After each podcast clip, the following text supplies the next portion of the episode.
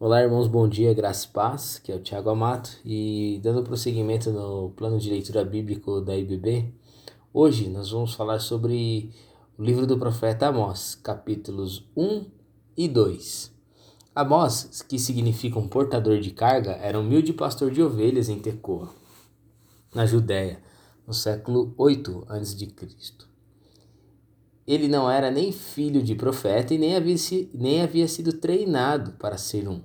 No entanto, ele foi chamado por Deus para profetizar contra Israel a respeito do comportamento de seus líderes religiosos, políticos, que faziam mal aos olhos do Senhor. Isso aconteceu em uma época em que Israel e Judá eram prósperos, diante dos reinados de Uzias, rei de Judá, e Jeroboão, rei de Israel. Sentindo-se seguro contra os inimigos estrangeiros e confiante na força na própria força, Israel não vê qualquer perigo ou risco de destruição, mas os maus frutos da prosperidade, que é o orgulho, a luxúria, o egoísmo, a opressão, estavam aparecendo com fartura, tanto em Israel quanto em Judá.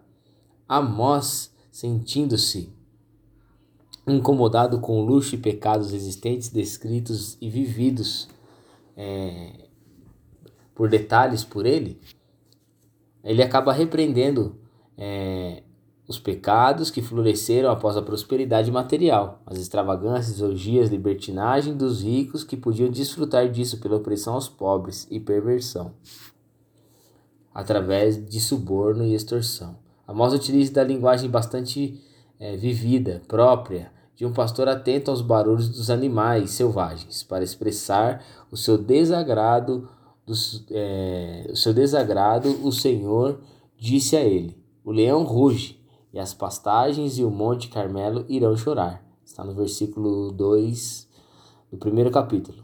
Nos versos de 3 a 15, o profeta apresenta o julgamento de Deus sobre Damasco, Gaza, Tiro, Edom e Amon.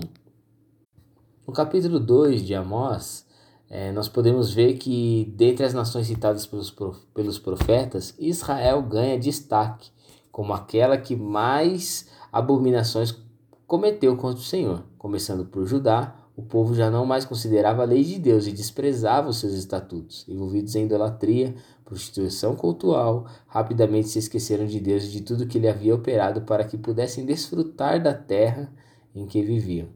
A zona de perigo de Israel passou a viver de vez com os corações que se fechavam para qualquer tentativa que o Senhor pudesse fazer para trazê-los de volta.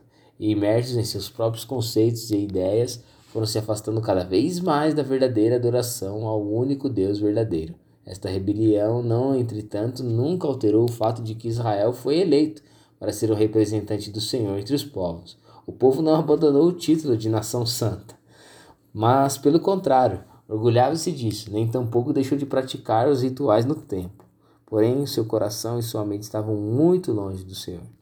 Nós podemos ver no versículo 4 que diz assim: Assim diz o Senhor por três transgressões de Judá e por quatro não sustarei o castigo, porque rejeitaram a lei do Senhor e não guardaram seus estatutos. Antes as próprias mentiras os enganaram, e após elas andaram seus pais.